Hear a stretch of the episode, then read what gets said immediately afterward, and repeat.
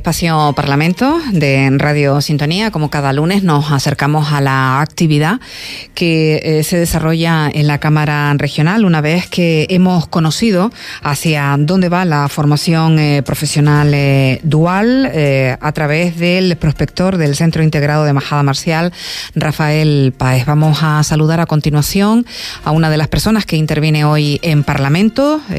contaremos a lo largo de los próximos minutos con la portavoz del Partido Popular en el Parlamento de Canarias, Luz Reverón. Hablaremos además con la diputada por la isla de Fuerteventura del Partido Socialista, Rosa Bella, y abrimos con el portavoz del Grupo Nacionalista Canario, José Miguel Barragán, al cual saludamos. Buenos días, Barragán. Hola, buenos días. ¿Qué tal? ¿Cómo estamos? Pues bien, aquí preparando la, la actividad de la semana, que tendremos un pleno interesante, uno de los temas interesantes que irá serán las comparecencias del gobierno sobre todo el proceso migratorio y, obviamente también pues tocaremos otros, otras áreas del gobierno desde educación, sanidad, servicios sociales, es decir, va a estar va a estar diverso a la hora de tratar los asuntos que interesan en Canarias.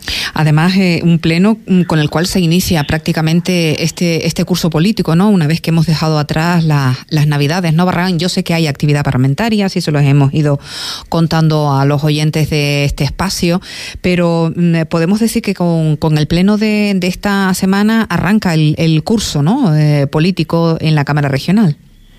Efectivamente, es el primer pleno ordinario del segundo periodo de sesiones y, arranca un poco lo que va a ser el año 2024. El pleno de enero fue un pleno extraordinario para ver un decreto ley eh, sobre la reconstrucción de La Palma, que ya está en, marcha, y eh, este efectivamente, como tú bien dices, es el el arranque del segundo periodo de sesiones del Parlamento de Canarias. Eh, acaba usted de comentar eh, uno de los temas que va a ese pleno a partir de mañana en la Cámara Regional que tiene que ver con la eh, situación de la inmigración en Canarias y mm, cuando seguimos las informaciones relativas a este asunto nos da la impresión que hay bueno pues ya una, una situación de, de desborde ¿no? de las administraciones en Canarias sobre todo con los, con los menores migrantes. Estamos hablando de cerca de 6.000 eh, niños, niñas y, adolescentes, los que están bajo el paraguas de, del gobierno de Canarias. Y mm, aquí nadie se mueve, ¿no? Me refiero a otras comunidades autónomas. Yo sé que, bueno, pues hubo una reunión la pasada semana. Si le parece, me gustaría escuchar de, de su voz cuál fue la, la, conclusión de esa reunión con el presidente del gobierno. Eh, eh, bueno, ahí estaban todos los partidos políticos a una, ¿no? En este, en este sentido, sin fractura, pero es una situación bastante eh, complicada, Barragán. Sí, es bastante complicada eh, porque la concesión que había de atención a los menores no acompañados, eh, cuando se reparte esta, esta competencia entre las comunidades autónomas no estaba previsto atender los fenómenos migratorios o los repuntes migratorios eh, cuando venían menores no acompañados.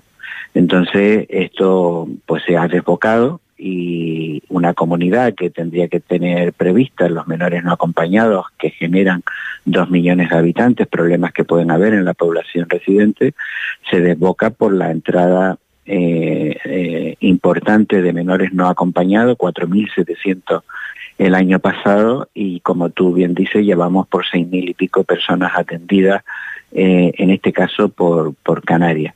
Y esto obviamente no puede ser así. El fenómeno de la migración es, eh, una competencia estatal, eh, compartida en el caso de, de los menores no acompañados por parte de las comunidades autónomas y lo que estamos intentando buscar, dado que eh, los intentos que, han habido en el año 22 y 23 de que haya una distribución de algunos de esos menores, cantidades ínfimas, estamos hablando de 397, 400, 350 menores eh, hacia otras comunidades autónomas, no está dando los resultados eh, deseados, a pesar de que está protocolizado, de que se sabe cómo se puede hacer, con qué condiciones pueden acogerlo cada una de las comunidades autónomas, pero no estamos encontrando una respuesta efectiva para que eso sea así.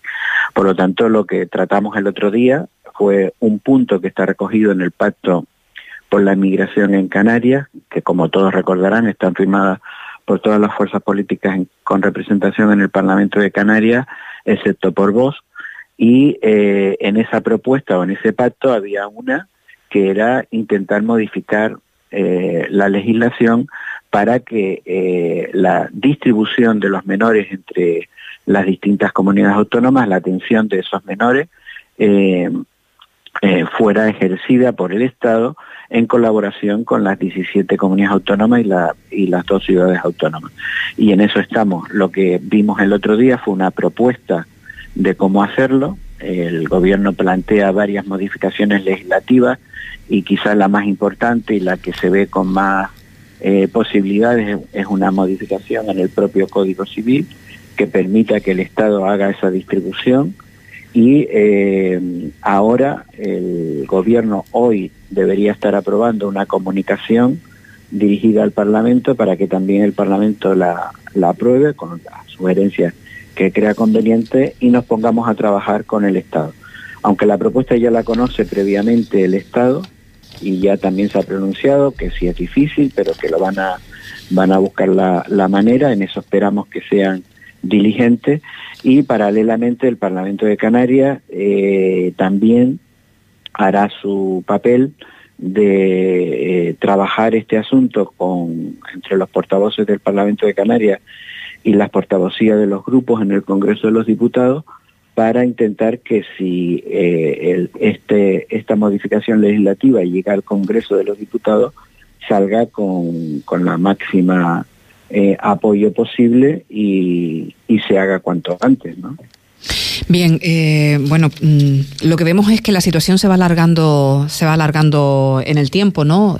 Barragán, independientemente de los esfuerzos que se hacen desde Canarias y el planteamiento que se ha hecho en relación al, al cambio de legislación, eh, esto se va alargando en el tiempo, ¿no? Son meses y, meses hablando de una situación que lo único que hace es, ir creciendo, ¿no? En cuanto a, carencia se refiere, porque llegará un momento que, será imposible, ¿no? El, seguir acogiendo personas, porque no hay recursos, ¿no? Eh, llegará un momento en que eso se, eh, sea así si no atajamos realmente el problema. Date cuenta que lo que estamos haciendo ahora mismo es eh, una política de cuando los inmigrantes están en nuestra frontera, en nuestras costas, en nuestro territorio. Estamos enfocando esa parte del problema.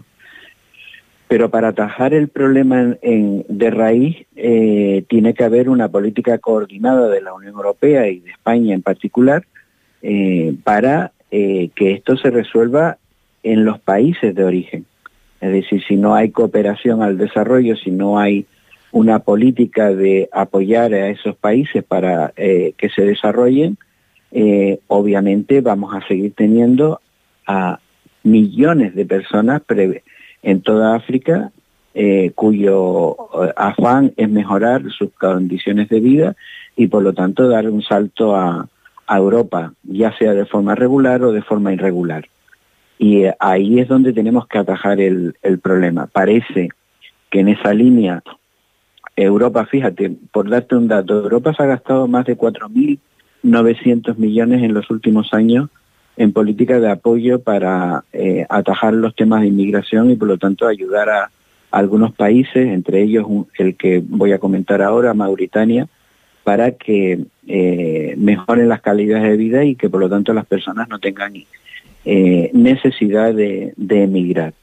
Pero lo, que estamos viendo es que o, esa política no está siendo lo suficientemente efectiva, porque seguimos teniendo una entrada masiva de, personas de esos focos en concreto. Y lo de Marruecos, como tú sabes, ahora no tenemos tantas pateras, pero eh, ya habrás eh, conocido que ahora resulta que tienen aviones pateras que van directamente a Madrid. Eh, y, ahí las mafias con colaboración o sin colaboración de las autoridades marroquíes, pero lo cierto es que también nos estamos encontrando con ese esa nueva ruta desde Marruecos hasta hasta España en esta en este caso por la vía de, utilizar aviones comerciales de Marruecos. Pues contando con el tema de Mauritania, como te decía, parece que Pedro Sánchez y Ursula von der Leyen, la, la responsable de la Unión Europea, van a visitar la capital de Mauritania esta semana y vamos a ver qué es lo que se consigue ahí, porque de ahí es donde están saliendo, eh, están dejando que una parte importante también de los eh, refugiados procedentes de Malí eh, pasen la frontera a Mauritania y se concentren en, en, un intento de conseguir una patera y colocarse, en este caso, a través de la ruta migratoria de Canarias. Y hay que recordar que según algunas ONG, eh, esta ruta, que es la más mortífera de, del mundo, eh, el año pasado, dando cifras de estas ONG, eh, se, había, se había puesto en casi 6.000 personas desaparecidas en, en el mar. Hay eh, comparecencia precisamente que usted comentaba eh, esta semana en el Pleno de la consejera de Presidencia, Administración Pública, Justicia y Seguridad sobre los acuerdos adoptados con el Estado español para abordar el fenómeno migratorio en Canarias y todos esos datos que usted nos ha ido eh, comentando seguramente que será elemento de argumento de la, de la consejera de Presidencia. Barragán, tengo que despedirle porque sé que tiene usted una, una agenda apretada, pero no me gustaría dejarle sin que usted me hiciese una referencia a una persona que usted conoció bien. Eh, yo creo que trató mucho con ella, ¿no? Con, Lorenzo Olarte, eh, Barragán. Pues sí, eh, políticamente tuvimos bastante relación en la etapa en la que él representaba los intereses del Centro Canario Nacionalista y que formaba parte de Coalición Canaria. De hecho, la, primera sede de Coalición Canaria en Gran Canaria estuvo allí, en Tomás de Quesada en la sede del CCN y allí nos reuníamos y lo conocí eh, obviamente eh, tanto como presidente del gobierno como dirigente insisto de, de, los líderes que formaban parte en aquel momento de coalición canaria no eh, yo he dicho en estos días de él que fue una persona que ayudó también a centrar el proyecto de eh, de Coalición Canaria, eh, un proyecto que como sabes surge de fuerzas eh, insulares, de fuerzas centristas, de fuerzas que tenían más una opinión conservadora de cómo debería ser la política y también de toda la parte de izquierda que formaba parte de ese proyecto. Y todo en todo esto el CCN contribuyó y, su figura, la de Lorenzo,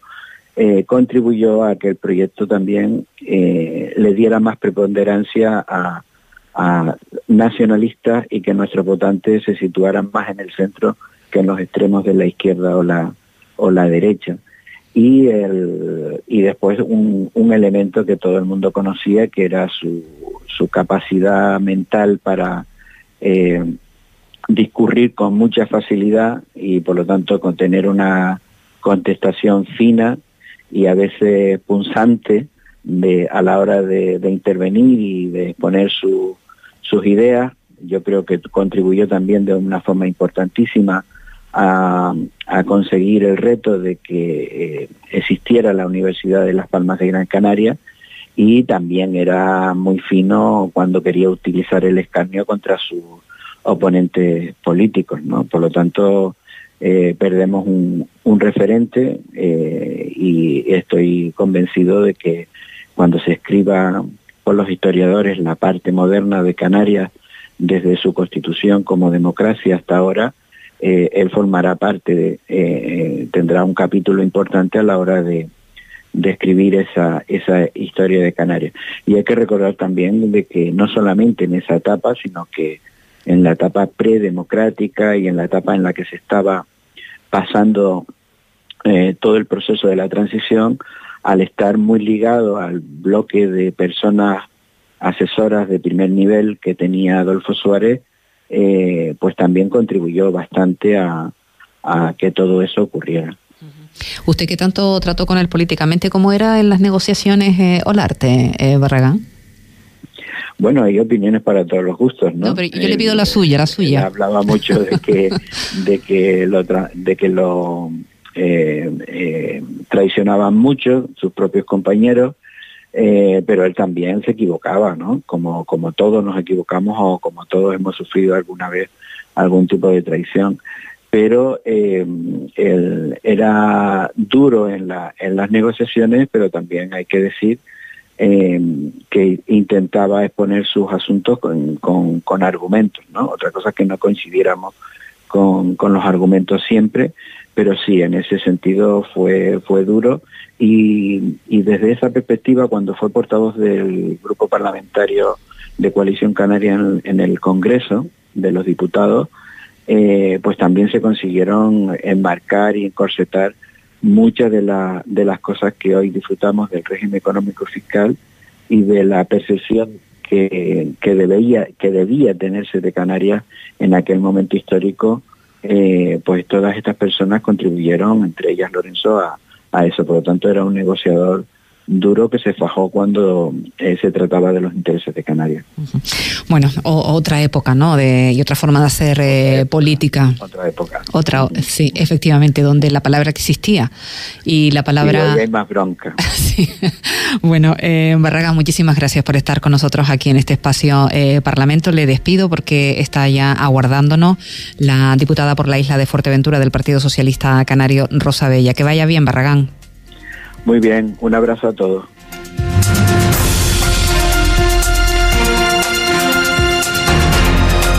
Rosa, buenos días. Hola, muy buenos días, Marusa. Buenos días a todos. Tiene usted eh, también, me imagino, su visión de Lorenzo Larte. Es usted una, una persona eh, de una generación totalmente distinta a la de, a la de Barragán. Eh, pero me gustaría conocer también eh, la, la eh, valoración que tiene usted de la figura que nos dejaba el pasado fin de semana y que tanto ha marcado la política en Canarias, la figura de Lorenzo Larte. ¿Qué referencia tiene de, de este político canario, Rosa? Bueno, la, la, referencia, porque como tú bien dices, eh, son políticos de una generación un poco anterior a la mía, pero sin duda la referencia que tengo de todos ellos, de, Olarte, de, de, Jerónimo Saavedra, de Juan Carlos Alemán, eh, es la de unos políticos que ponían todo de su parte para, para llegar al consenso, de unos políticos que debatían hasta la extenuación por el bien de Canarias y a pesar de las diferencias de principios y las diferentes posiciones políticas que ocupaba cada uno de ellos, intentaban conciliar, intentaban, eh, tenían altura de miras para, para lograr eh, pues eso, esos consensos y esas decisiones que, que lograban influir luego en, lo, en los vecinos de las islas. Sin ellos no hubiese sido posible, sin Olarte, sin Jerónimo, sin Juan Carlos, sin tanta gente que quedó en el camino no hubiese sido posible la Canarias con la que contamos actualmente. Por tanto, hay que, que reconocerle esa gestión, esa lucha y sin duda eh, ponerlos como, como valores de, de, la política de Canarias. Uh -huh. Hoy hay otra forma, obviamente, de, de hacer las cosas. Eh, no sé si mejor o peor o únicamente diferente, Rosa.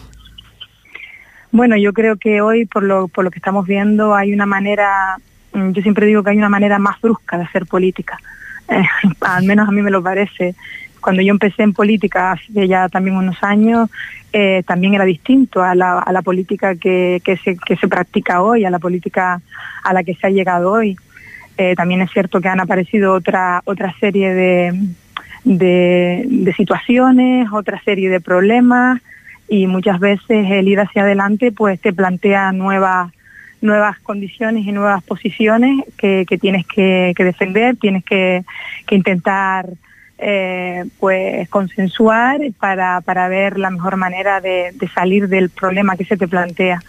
Yo sí creo que ahora hay más bronca, como decía, como decía Barragán, creo que en algunos momentos perdemos eh, perdemos un poco las ideas principales o, el interés que debemos tener siempre presente, el interés que es el interés general y el interés de todos, eh, pues, pues no sé si por un interés, por un, por una posición más partidista o las situaciones están más enconadas y resulta mucho más complicado, desde mi punto de vista, llegar a acuerdos en muchas de esas ocasiones. Entonces hay que practicar mucha paciencia y mucha y mucha consideración y serenidad para, para poder hacer gestión política y que eso derive en beneficio de, de los vecinos, porque al fin y al cabo los políticos estamos aquí porque nos votan y para que defendamos el interés de, de, esos vecinos, no solamente de los que nos votan, sino también de los que no nos votan.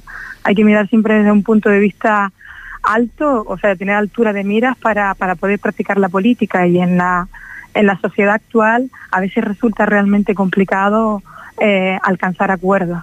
Es lo, es lo, lo que más me entristece de la política actual. Bien, pues, eh, en fin, eh, cada vez quedan menos de la, de la vieja escuela, eh, Rosa, y, y, bueno, es lo que toca, ¿no? Es también ley de vida.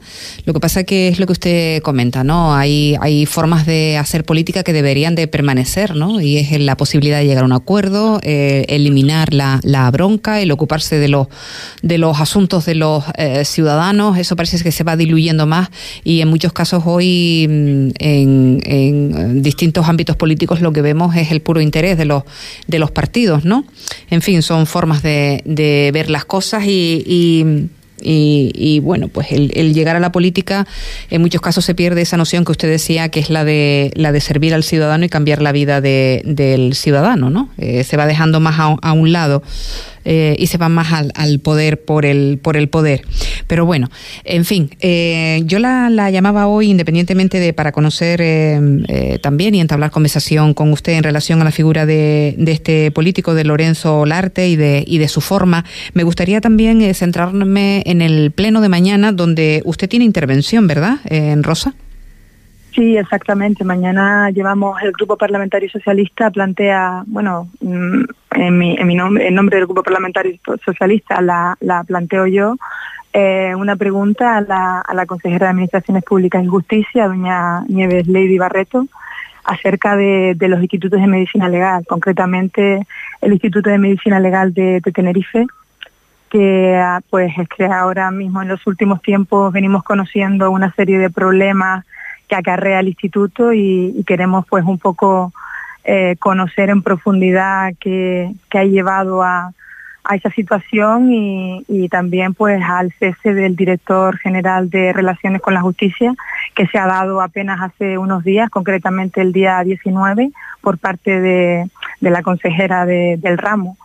Entonces planteamos esa pregunta para que ella nos explique cuál es la causa que ha llevado a este cese y por qué en, fin, eh, ¿tienen ustedes, em, aunque sea a través de los medios de comunicación, de los, de los problemas que hay en ese departamento, eh, en Rosa? Hola. Sí, ¿me escucha? Sí. ¿Me oye? Vamos a ver si hemos perdido la comunicación con la con la diputada Rosa Bella del Partido Socialista, con la cual estábamos hablando en este espacio eh, parlamento en relación a una cuestión que plantea la diputada esta semana en pleno que tiene que ver con el motivo del cese del director general de Relaciones con, las con la Administración de Justicia y que eh, dirige a la consejera de Presidencia, Administraciones Públicas, Justicia y Seguridad. Rosa le, le estaba preguntando cuando se, cortó la comunicación, si ustedes tienen, eh, el Partido Socialista tiene eh, eh, información, aunque sea a través de los medios de comunicación, de cuáles son los problemas que se pueden estar planteando en el citado departamento. Bueno, nosotros conocemos lo que han publicado los medios de comunicación. los sindicatos, cuatro de esos de los sindicatos que ahora mismo tienen representación en el Instituto de Medicina Legal de Tenerife, eh, han hecho declaraciones, han, manifestado que hay problemas que llegan acarreándose tiempo atrás, pero ahora han llegado a un punto de no retorno. Eh, mucho tiene que ver pues con, la falta de personal, eh, con el exceso de trabajo. como todos sabemos, el instituto, los institutos de medicina legal son un departamento clave para, para la justicia, principalmente pues porque eh, son los que los que esclarecen los tipos de delitos que puedan darse o en un momento como, como el actual se encargan de, los peritajes para determinar la mayoría o la minoría de edad de los menores no acompañados que llegan a las costas de Canarias. Entonces tienen una labor importantísima y, son una serie de problemas, eh, yo creo que, que un poco viejos, un poco antiguos, y que ahora ha llegado al momento de que ellos se lo, plantearon al, al, director, hoy ya exdirector de, de Relaciones con la Justicia del Gobierno de Canarias. Eh, ellos avisaron de un pre, o sea, hicieron un preaviso de huelga para el pasado eh, día 9 de enero. A continuación se reunieron el día 15 de enero con el hoy exdirector de, de Justicia el director de justicia y los sindicatos llegaron a un preacuerdo de mínimo para poner, sentar las bases para intentar buscar soluciones a toda esa problemática que planteaban los sindicatos que está ocurriendo en el Instituto de Medicina Legal de Tenerife. Sin embargo, eh, posteriormente, cuatro días más tarde, este director general de justicia es cesado de manera sorpresiva y fulminante.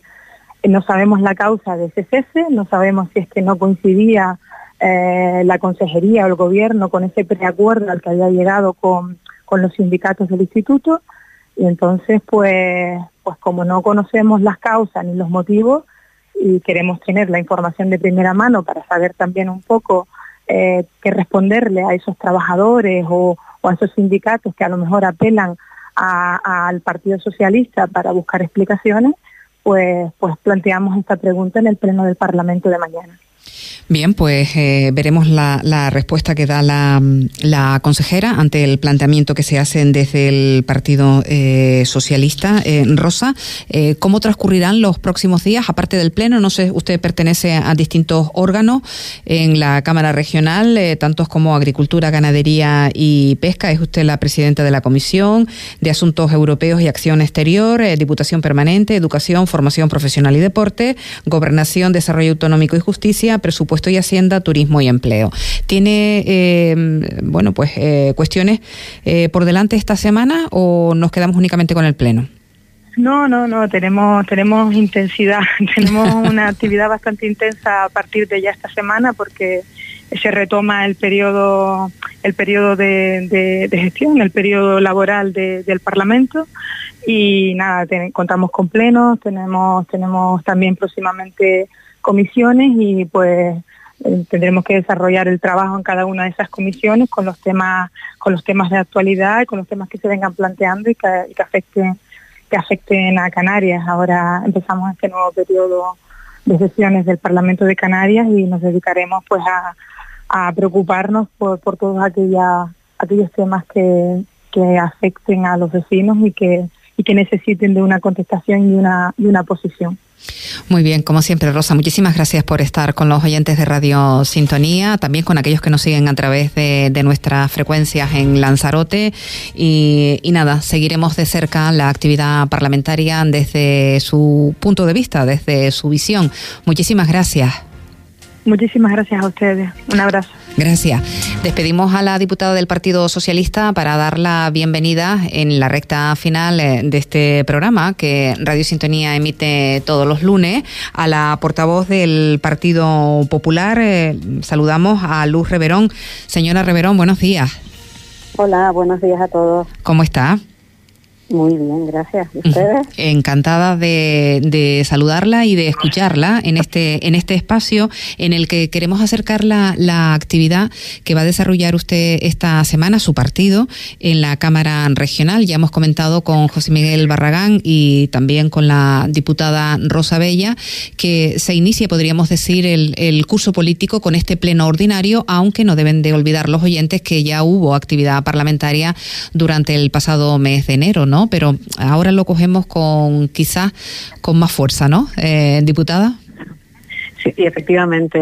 Vamos a ver, hay que decir a los oyentes que efectivamente el mes de enero es inhábil, pero eso no significa que los diputados no trabajemos. Es inhábil a los efectos de tener comisiones y plenos.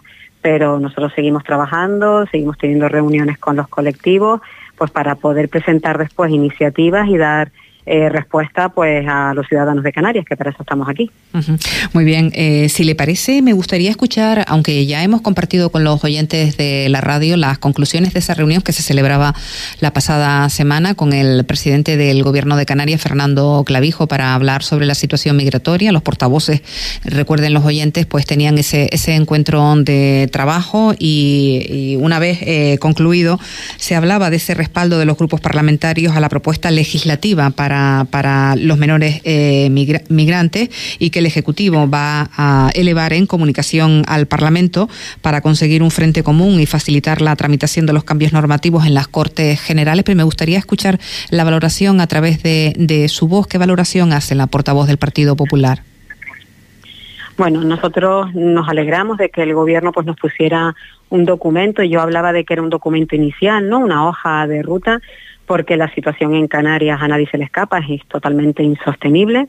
En estos momentos la comunidad autónoma de Canarias está eh, protegiendo a casi 6.000 eh, menores extranjeros no acompañados y realmente ya, ya no se puede más porque no nos olvidemos que el territorio de Canarias es el que es, un territorio frágil, un territorio totalmente fragmentado y necesitamos la ayuda del Gobierno de España y por eso estamos pidiendo en ese documento inicial que nos planteaba el Gobierno de Canarias pues hacer las modificaciones legislativas que fuesen necesarias, que todos sabemos que las modificaciones legislativas pues conllevan pues una tramitación mucho más ardua eh, en lo que es si hablamos de tiempo pero sí es verdad que de mi partido estamos diciendo que bueno que el gobierno de, España se haga cargo económicamente pues de, esta situación porque evidentemente no cada comunidad autónoma tiene sus presupuestos aprueban sus presupuestos y para poder atender pues a estos menores con, con dignidad no como se merecen es una, una demanda que vienen, vienen planteando desde el Gobierno de Canarias ya hace eh, bastantes meses. ¿Por qué cree usted que va a cambiar esa situación y esa respuesta del Gobierno central hacia Canarias, eh, diputada?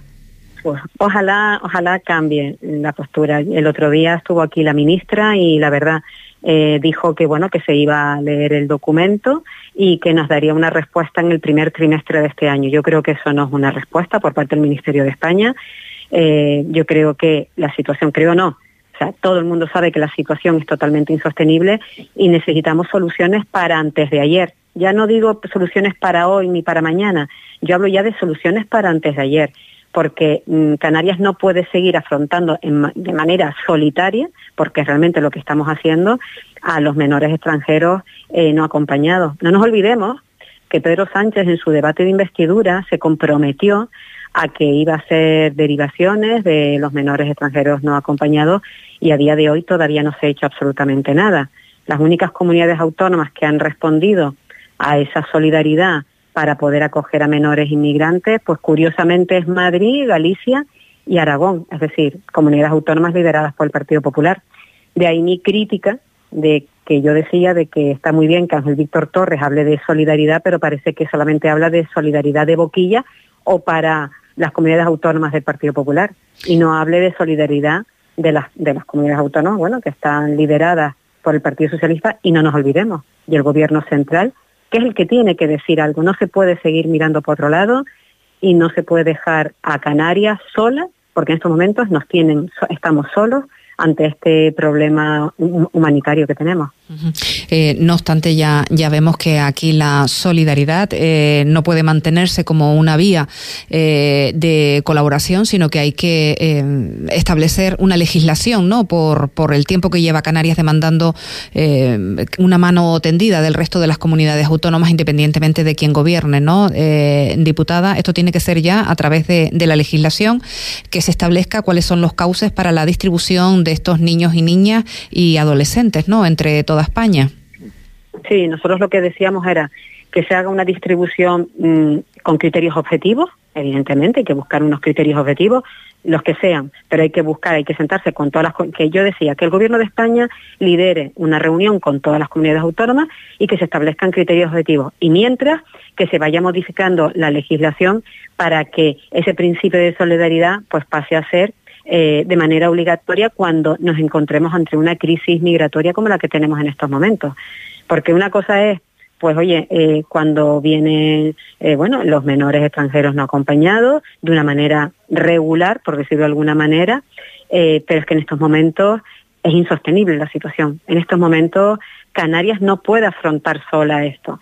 Y con la legislación en la mano no tenemos capacidad de maniobra, o sea, no existe la obligación por parte de las comunidades autónomas de que se deriven los menores. Por tanto, el Gobierno de España algo tendrá que hacer y no mira para otro lado, que es lo que está haciendo hasta el día de hoy. Mañana eh, plantea usted una, una pregunta eh, en ese pleno que se inicia, no sé si se la van a contestar mañana o quizás el miércoles, dependiendo. Mañana, mañana, eh, Y tiene que ver con una, una valoración que solicita usted a presidencia del Gobierno en relación a la respuesta obtenida por parte del Gobierno de España al acuerdo de la derivación de menores no acompañados entre las diferentes comunidades autónomas. Es precisamente lo que usted le le plantea al presidente Clavijo. Sí, realmente le planteo eso pues por, por, esas declaraciones de la ministra de que en tres meses nos van a contestar y como he vuelto, he, dicho, es una solución que necesitamos desde antes de ayer no una solución para hoy ni para mañana, sino para antes de ayer. Por tanto, quiero saber la opinión del presidente del Gobierno y, sobre todo, a ver de qué manera podemos desatascar este problema, porque tenemos un problema. Y bien decías, no es una cuestión de colores políticos, es un problema humanitario, es un problema de crisis migratoria. O sea, ya hemos superado la famosa, se denominó crisis de los cayucos del año 2006 y en estos momentos estamos teniendo una situación totalmente, eh, pues bueno, insostenible, como he dicho. Y por eso quiero saber, pues cuál es la opinión del presidente del Gobierno de Canarias sobre esa respuesta que hemos recibido o que hemos escuchado, mejor dicho, por parte de, uno de los ministerios del Gobierno de España, diciendo que bueno que nos contestarán dentro de tres meses. Yo creo que eso no es serio, eso no es ser solidario ni mucho menos y tampoco es pues poner soluciones a un problema que tiene nuestra comunidad autónoma, que no es un problema de nuestra comunidad autónoma, es un problema de Estado y como tal se tiene que, que trabajar como un problema de Estado, no es un problema de nuestra comunidad autónoma. Sé que en Andalucía también está pasando lo mismo. Eh, me han dicho que Ceuta, por ejemplo, ha declarado también la crisis migratoria. O sea, es un problema que afecta a España, es un problema de Estado y hay que buscar soluciones de Estado, no soluciones desde una comunidad autónoma mm, pidiendo ayuda, pidiendo eso ese, no. O sea, es un problema que tiene que afrontar y que tiene que coger de la mano el gobierno de España. Le agradecemos, diputada, estos minutos que ha compartido con los oyentes de Radio Sintonía para Fuerteventura y Lanzarote. Muchísimas gracias. Estaremos pendientes de lo que le contesta usted, el presidente del Gobierno de Canarias, mañana en esa sesión plenaria, eh, con la cual, insistimos, eh, comienzan eh, las sesiones de, del Parlamento de Canarias en lo que tiene que ver pues con cuestiones como las que acabamos de señalar, aunque bien recuerda la, la portavoz del Partido Popular que durante el mes de enero también ha habido actividad eh, parlamentaria. Portavoz, muchísimas gracias. Muchísimas gracias a ustedes y a todos los oyentes.